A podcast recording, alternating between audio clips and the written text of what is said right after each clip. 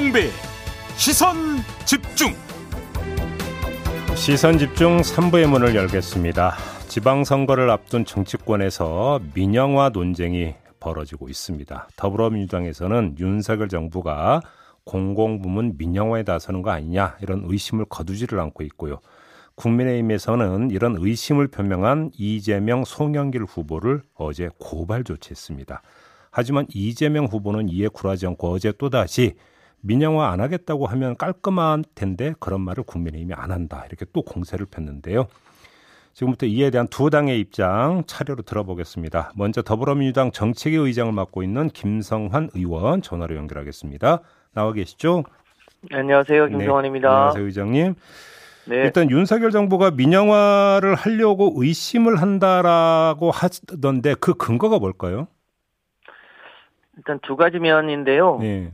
하나는 이제 전력과 관련해서 인수위 당시에 이제 전력 판매 시장을 점진적으로 개방하겠다는 얘기를 했고, 예. 또 최근에 우크라이나 전쟁 등으로 인해서 석유값이나 석탄값이 많이 올라가지고 이 전기료 인상 요인이 많이 커졌잖아요. 네. 그것 때문에 한전 적자가 심한데 뭐 이 문제를 해결하려면 당연히 전기요금을 조금씩 인상해서 해결을 해야 됩니다만 그렇게 하는 게 아니고 지금 한전의 부동산이나 해외 사업들을 매각해서 지금 그 적자를 메꾸겠다는 거 아닙니까?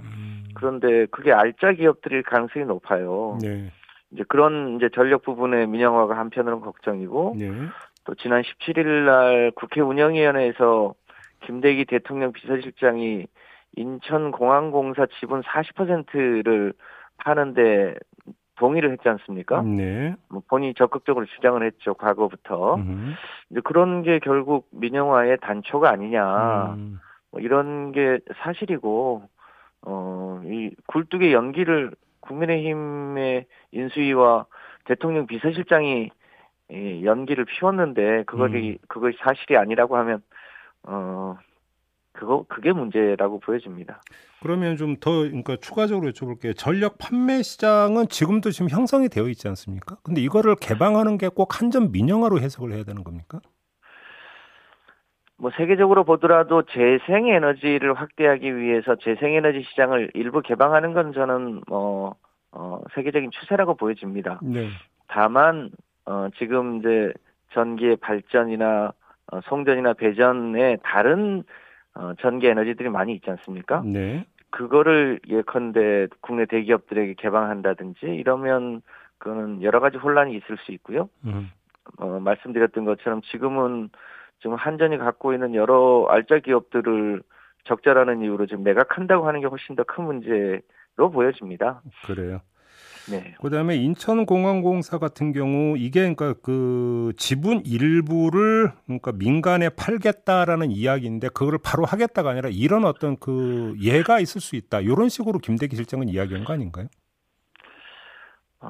인천공항공사 매각은 지금 유정복 인천시장 후보가 네. 의원 시절에 인천공항공사법을 개정해서 인천공항 지분의 49%를 매각하겠다고 법을 개정한 발의한 적이 있지 않습니까? 예. 근데 이런 거를 대체로 매입하는 데가 맥쿼리 같은 데인데. 아, 맥쿼리? 예, 예. 맥쿼리. 예. 이런, 여기가 시드니 공항도 인수해가지고 그 공항 사용료가 굉장히 비싸진 해외 사례가 있잖아요. 네.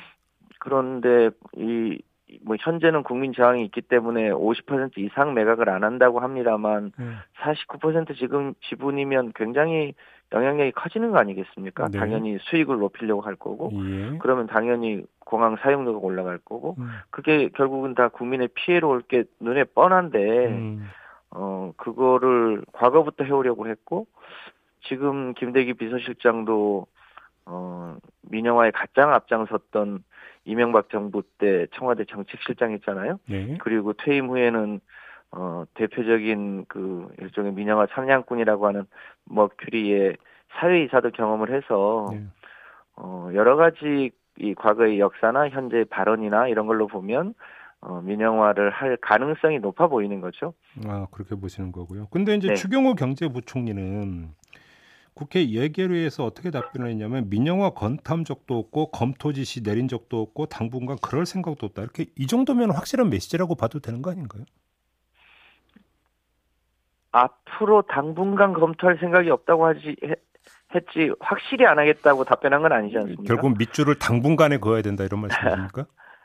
그렇죠. 또 대통령 비서실장의 무게도 만만치 않고 네. 또 지금 최근에 한전의 이 적자를 메우는 방식에 대한 접근도 심상치 않고 이런 면에서는 이 다각적으로 과거 MB 이명박 정부 때 국가 권력을 가지고 공적으로 사용하지 않고 당시 철도를 뭐 SRT하고 KTX를 분리해서 사실상 민간 매각을 시도하려고 했던 계획들이 이명박 박근혜 정부 때 쭉 있어 왔지 않습니까? 네. 그건 이제 우리 국민들이 막아왔던 건데 의료 민영화를 포함해서 그런 흐름들이 다시 재현될 가능성은 얼마든지 있다고 보여집니다. 그러면 이 당분간의 밑줄을 그으면 지방선거 이후에 혹시 본격화할 수도 있다. 혹시 이렇게 의심하고 계시는 겁니까?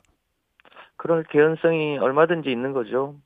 한전의 구조조정 과정에서 해외의 알짜 기업들을 매각하고 그 매각한 기업들을 도대체 누가 매입하는지 뭐 이것도 살펴볼 필요가 있고요. 네.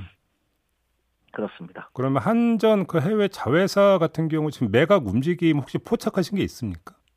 이미 한국전력이 보도자료를 냈어요. 5월 18일자로 네. 지금 이제 1·4분기 적자가 한 7조 원 정도 된다는 거 아닙니까? 네. 그거는 뭐 보수 언론이 얘기하는 것처럼 탈원전 때문에 생긴 일이 아니라 고스란히 유가와 석탄 가격이 올라서 생긴 문제인데 네. 그러면 당연히 그걸 원가에 반영해서 전기료를 통해서 그것을 흡수하는 게 필요한데 오히려 그 국내 부동산이나 해외 사업구조 조정을 통해서 한다는데 뭐 필리핀에 있는 합자 회사를 판다든지 네. 미국에 있는 태양광 회사를 판다는데 이게 굉장히 흑자 이 출자 기관들이거든요. 네. 뭐 이런 걸 지금 매각한다고 하면 결과적으로 이게 민영화가 아니면 뭐겠습니까? 그래요. 근데 그 적자를 메우려면 그러면 그렇게 하지 않으면 결국은 또 전기요금을 올려야 된다는 얘기로 연결이 되는 거 아닌가요? 네. 문재인 정부 들어서 그래서 전기요금을 원가에 연동하되 그것이 소비자의 부담이 크지 않도록 그 단계적으로 캡을 씌워서 하게 해뒀거든요. 네. 그런데 그거를 그 기재를 그 작동하지 않고 지금 기업을 매각하는 것을 통해서 예. 구조조정을 한다는 걸로 얼마나 버틸 수 있을지 모르겠습니다. 알겠습니다. 아무튼 지금 그 이런 의혹 제기에 대해서 국민의힘에서는 민주당이 지방선거를 앞두고 제2의 광우병 사태를 일으키려고 하는 거 아니냐 이런 식으로 비판을 하고 있는데 어떤 말씀 주시겠습니까? 아니, 굴뚝에 연기를 떼는 게 국민의힘의 대통령 비서실장이고 인수이고 또 최근에 한전의 공식 결정이고 이런 거를 국민의힘 정부에서 진행한 일에 대해서 문제 제기를 하고 있는 건데 그걸 가지고 오히려 민주당과 이재명 후보에게 문제 제기를 하는 건 오히려 적반하장 아니겠습니까? 아 그래요. 아무튼 그 국민의힘에서는 어제 이재명 후보와 송영길 후보에 대해서 허위사실 공표 등의 혐의로 고발 조치를 했는데 어떤 말씀 주시겠습니까? 전형적으로 저 일종의 뭐랄까요? 저 일종의 더 씌우기 전략인데 물타기죠. 네. 그동안 늘 국민의힘이 해왔던 전략인데 아니면 말고 식으로 일종의 국면 회피용이라고 봐야 되지 않겠습니까? 예. 아, 국면 회피용이다. 네. 알겠습니다. 그러면 한번 좀 정리 좀 하죠. 그러면 지금 예를 들어서 공공부문 그 민영화와 관련해서 국회를 거쳐야 되는 거와 거치지 않는 게 어떻게 구분이 됩니까? 그러니까 일전에 공항공사 관련해서 네. 이제 민간에 매각을 하려면 인천공항공사법을 개정을 해야 될 겁니다. 그럼 국회를 거쳐야 되는 거고. 네, 예. 그래서 쉽지 않은 거고요. 예. 또 이명박 박근혜 정부 때 그 철도를 민영화하려고 했지 않습니까? 네. 뭐 그거 역시 제가 관련 법을 뒤져보진 않았습니다만 국회에서 법을 아마 바꿔야 가능할 텐데 오히려 지금 다수의 국민들은 SRT와 KTX를 통합해서 국민들 편의성을 더 높이자라고 지금 얘기하고 있지 않습니까? 아, 오히려 그러면 민주당은 혹시 입법을 그쪽으로 지금 방향을 잡고 계셔서 하시는 말씀입니까? 지난 대선 때 이재명 후보가 국민들한테 약속을 했습니다. KTX와 SRT를 통합해서 네. 오히려 국민들의 편의성을 좀 더 높이자고 했고요. 또 이제 지금 제기하고 있는 것은 오히려 민영화를 하려고 하는 여러 시도들, 특히 의료나 전력이나 이 항공이나 이런 데서 민영화를 시도하는 것을 원천적으로 막자고 하는 민영화 방지법도 저희가 만들 예정으로 있습니다. 아, 민영화 방지법? 좀 더 그러니까 네. 내용을 좀 소개해 주신다면 어떤 식이 되는 겁니까? 그건? 예를 들어서 철도, 전기, 수도, 공항 이런 국가 인프라와 관련한 데에서는 이 민영화를 뭐 원천적으로 차단하기 위한 그런 개념과 설계를 이제 법으로 제도화하는 뭐 그런 취지인데요. 아직 구체적인 문안까지 설계되어 있는 건 아닙니다. 아, 그래요? 그럼 예를 들어서 의료 민영화 같은 경우는 얼마 전에 법원 판결이 나오지 않았습니까? 예를 들어서 제주에 있는 그 중국 자본이 이제 그 투자했던 그 영리병원이 있지 않습니까? 네. 이게 이제 내국인 진료도 가능하다고 지금 법원 판결이 나온 상태 아닌가요? 세부 사항은 좀 더 살펴봐야 될 텐데요. 네. 이제 제주도만 해도 이제 약간 국내에서 격리되어 있으면서 여러 가지 이제 시도를 해보려고 한 것도 우리 이 국민들이 동의하기가 쉽지 않은데, 이제 우리 국내에서 수도권에서도 여러 차례 과거부터 의료 민영화 시도가 있었지 않습니까? 네. 그게 이제 한때 좀 잠잠해졌었는데 뭐 지금 상황으로 보면 다시 시도하지 말라는 법이 없죠. 알겠습니다. 아무튼 그럼 민주당은 그러니까 민영화 방지법을 지금 준비하고 있다는 말씀이십니까? 그렇습니다. 그래요. 언제쯤 발의할 계획이세요? 그 부분? 뭐 저희가 뭐 그렇다고 해서 바늘실 허리에 끼고 갈 수 없기 때문에 예. 관련 내용들을 뭐 충분히 전문가나 시민사회 등하고 협의해서 가급적 빨리 발의해서 이번 정기국회에 처리를 목표로 추진해 보겠습니다. 아, 정기국회의 처리? 알겠습니다. 네. 자, 말씀 여기까지 드릴게요. 고맙습니다. 네, 감사합니다. 네, 지금까지 더불어민주당 정책위 의장을 맡고 있는 김성환 의원이었고요. 이번에는 국민의힘 입장 들어보겠습니다. 국민의힘 중앙선대위 산하 공명선거본부가 어제 이재명 후보와 송영길 후보를 고발 조치를 했는데요. 그 본부 부본부장을 맡고 있는 신인규 변호사 전화로 만나보겠습니다. 나와 계시죠? 예, 신인규 변호사입니다. 네. 그러면 두 후보가 계속 허위 사실을 공표해 왔다 이런 거죠? 국민의힘의 판단은? 예, 저희는 지난주 수요일부터 그 18일인데요. 예. 이재명 후보가 전기수도공항 철도 민영화 반대라는 글을 게시를 했고 예. 손흥규 후보도 뭐 국민저항 운동까지 이제 운운을 하면서 다수의 민주당 의원들이 이제 릴레이로 이제 페이스북 게시를 시작을 했습니다. 네. 이 부분에 대해서는 저희는 허위 선동으로 판단을 해서 신속하게 법률적인 대응 조치에 나섰고요. 이 부분은 선거를 얼마 앞두지 않은 상황 속에서 상당히 그 의도 자체가 매우 악의적이다 이렇게 평가하고 있습니다. 그런데 그 두 후보만 콕 찍은 이유가 뭘까요? 일단은 그 이재명 후보 같은 경우에 가장 먼저 시작을 했다고 볼 수 있고요. 네. 또 송영길 후보 같은 경우에도 이것을 받아서 국민 저항 운동이라고 운운을 하면서 대국민 선동에 나섰는데요. 일단은 송영길 후보나 이재명 후보가 가지고 있는 그런 역할들, 당내에서의 위치를 봤을 때 네. 상당히 이것은 매우 우려스럽고 이분들의 그런 선동들에 의해서 이게 인터넷상으로 상당히 많이 퍼져나갔거든요. 예. 이 부분에 대해서는 신속하게 법률적 조치가 필요했다 이렇게 판단했다고 보시면 되겠습니다. 알겠습니다. 이제 결국은 이제 논점은 지금 이제 민영화 의심이 허위냐 아니면 나름의 그럼 근거를 갖고 있는 합리적 의심이냐 바로 이 부분 아니겠습니까? 바로 요거에 네, 관련된 그렇습니다. 질문을 좀 드려야 될 것 같은데요. 조금 전에 김성환 의원은 인천공항공사 같은 경우는 김대기 비서실장이 뭐 지분 일부 매각을 국회 나와서 언급을 했고 그다음에 한국전력 같은 경우는 인수위에서 전력 판매 시장 구조 개방을 지금 그 천명을 했는데 그럼 이건 뭐냐 이런 식으로 이야기를 했거든요. 어떻게 받아들이십니까? 일단은 김성환 정책위 의장님의 발언 중에 조금은 그 사실관계 맞지 않는 부분은 네. 한전에 대해서 무슨 자산을 판매하고 매각하거나 이런 얘기한 적이 전혀 없습니다. 그 인수위에서 5대 계획을 발표한 것에서도 에너지 시장의 그런 변동에 대해서 시장의 원리나 이런 것들을 도입하면서 조금 구조적인 모순들을 좀 해결해보자는 것을 검토한 것에 일단 불과하다는 말씀 드리겠고요. 그리고 김대기 실장의 같은 경우에도 운영위원회에서 질의응답 과정에서 인천공항공사에 대한 지분을 뭐 뭐 매각하는 부분에 대해서 일부 자신의 소신을 밝힌 것에 불과한데 이 두 가지들을 엮으면서 또 뭐 과거 MB 청와대 출신 인사들이 많다 이런 것들까지 엮어가면서 이 의심을 계속 그 확산시키거든요. 네. 추경호 기재부 총리가 공식적으로 아무것도 검토된 바가 없다라고 이미 밝혔음에도 불구하고 계속 입장을 밝히라는 식으로 이걸 정치 쟁점화하려는 그런 의도가 다분하기 때문에 네. 이 부분은 의심을 넘어서 지금은 이제 소설의 단계로 넘어가고 있지 않느냐 이렇게 보고 있습니다. 아, 소설이다. 네, 일단 좀 정리를 해야 될 게 이제 김성환 의원이 한전 자회사 매각 같은 경우는 뭐 인수위가 밝혔다고 한 게 아니었고요. 한전이 5월에 이제 보도자료를 통해서 공개한 바가 있다. 이 점을 좀 이야기를 했고요. 인수위 부분은 이제 전력 판매 시장 그 점진 개방 이 부분이었다라고 이제 이야기를 했으니까 그렇게 좀 이해를 해야 될 것 같고요. 일단 추경호 경제부총리 관련 발언 저도 질문을 드렸는데 김성환 의원은 당분간이라고 하는데 방점을 찍더라고요. 이건 어떻게 받아들이세요?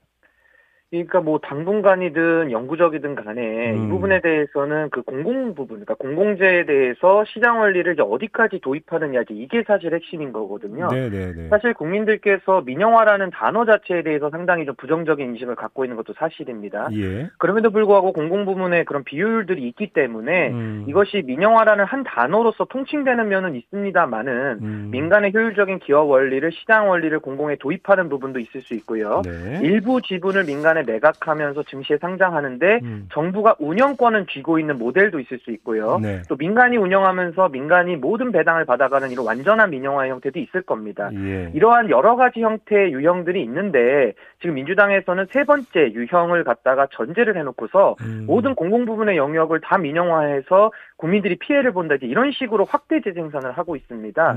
이런 부분에 대해서는 미리 공격을 전제해가지고 자신들의 그런 정치적 이익을 얻으려는 수법 아니냐 이런 프레이밍에 대해서 저희는 굉장히 우려를 하고 있습니다. 그러면 잠깐만요. 그 변호사님 한 번 좀 정리 좀 할게요. 인천공항으로 좀 한정을 해서 정부가 네. 51%의 어떤 지분만 유지하고 있고 나머지를 매각을 한다면 그건 민영화가 아니다. 일단 좀 이 판단을 좀 깔고 지금 하시는 말씀이신 거죠, 변호사님? 그러니까 이제 이 민영화라는 용어 자체가요. 네. 다양한 모델들이 있을 수 있는데 예. 그런 것들을 지금 통합적으로 표현하고 있다라는 점을 제가 지적을 한 것이고요. 예를 들면 인천공항공사로 한정한다 그러면은 정부가 운영권을 51% 이상 갖고 있으면 가지게 되지 않습니까? 예. 그럼 그건 민간이 운영하는 것이 아니거든요. 예를 들면 한정 같은 경우도 지금 그러한 지분 형태가 돼 있습니다. 네. 정부가 50% 이상을 가지고 있습니다. 예. 한전을 누가 민영화됐다고 지금 얘기하지 않지 않습니까? 예. 그러니까 그런 것과 같이 인천공항공사의 경우 에도 일부 지분을 좀 매각해서 그걸 가지고서 재원으로 활용하자라는 김대기 실장의 개인 의견이었다 이렇게 말씀을 드리겠습니다. 그러면 거기서 일단 두 가지만 한번 추가 질문을 좀 드려볼게요. 그러면 일단 민영화냐 아니냐라는 개념 이야기는 빼고요.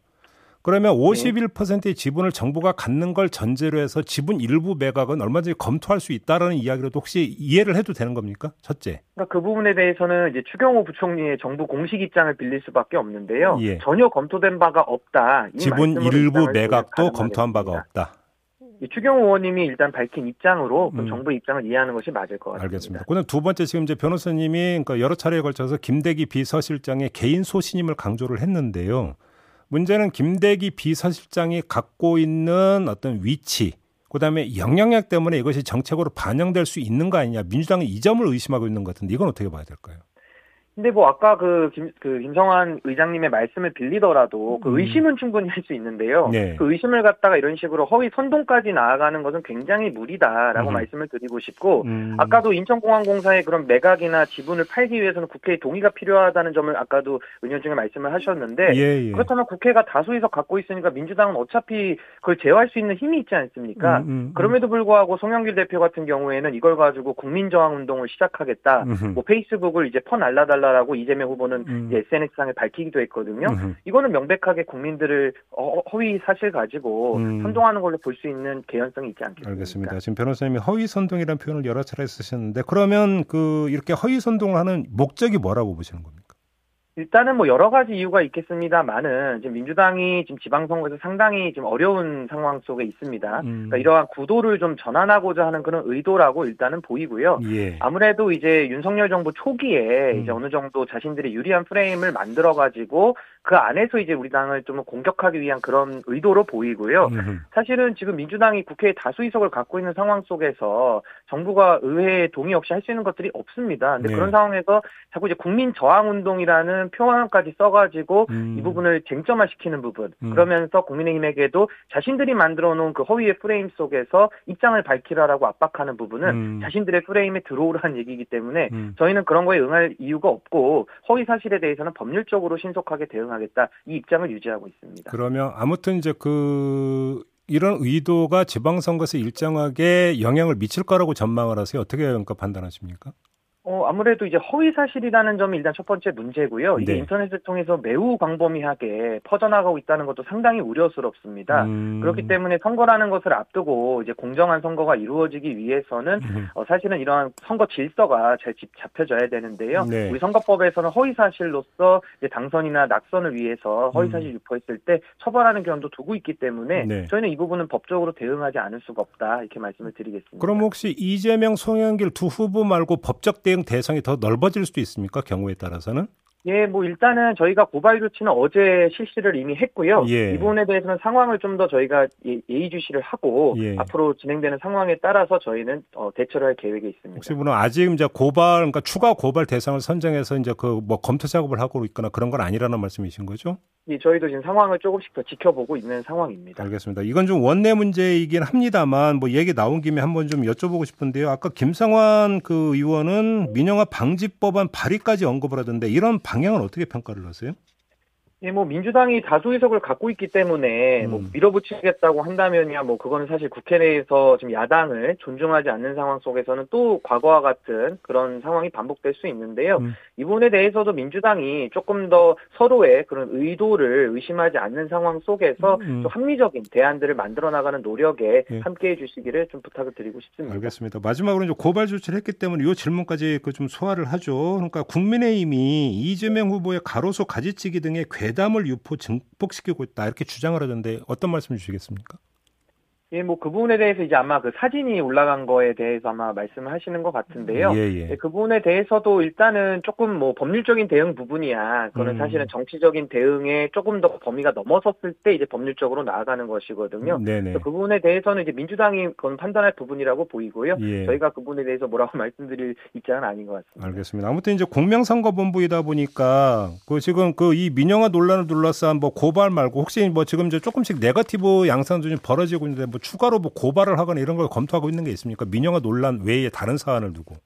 예, 다른 사안들도 사실 선거 막바지가 되면은 여러 가지 주장들이 난무하게 되는데요. 예. 저희는 이런 법과 원칙을 좀 지키면서 공정한 선거를 통해서 국민들이 현명하게 선택할 수 있는 그런 토대를 만들기 위한 노력을 계속 경주하겠다는 말씀을 가름하겠습니다. 알겠습니다. 자, 말씀 여기까지 들을게요. 고맙습니다.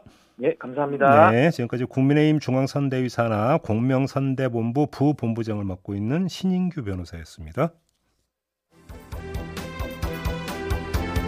네, 아까 날씨 전해드리면서 이미 말씀드렸는데요.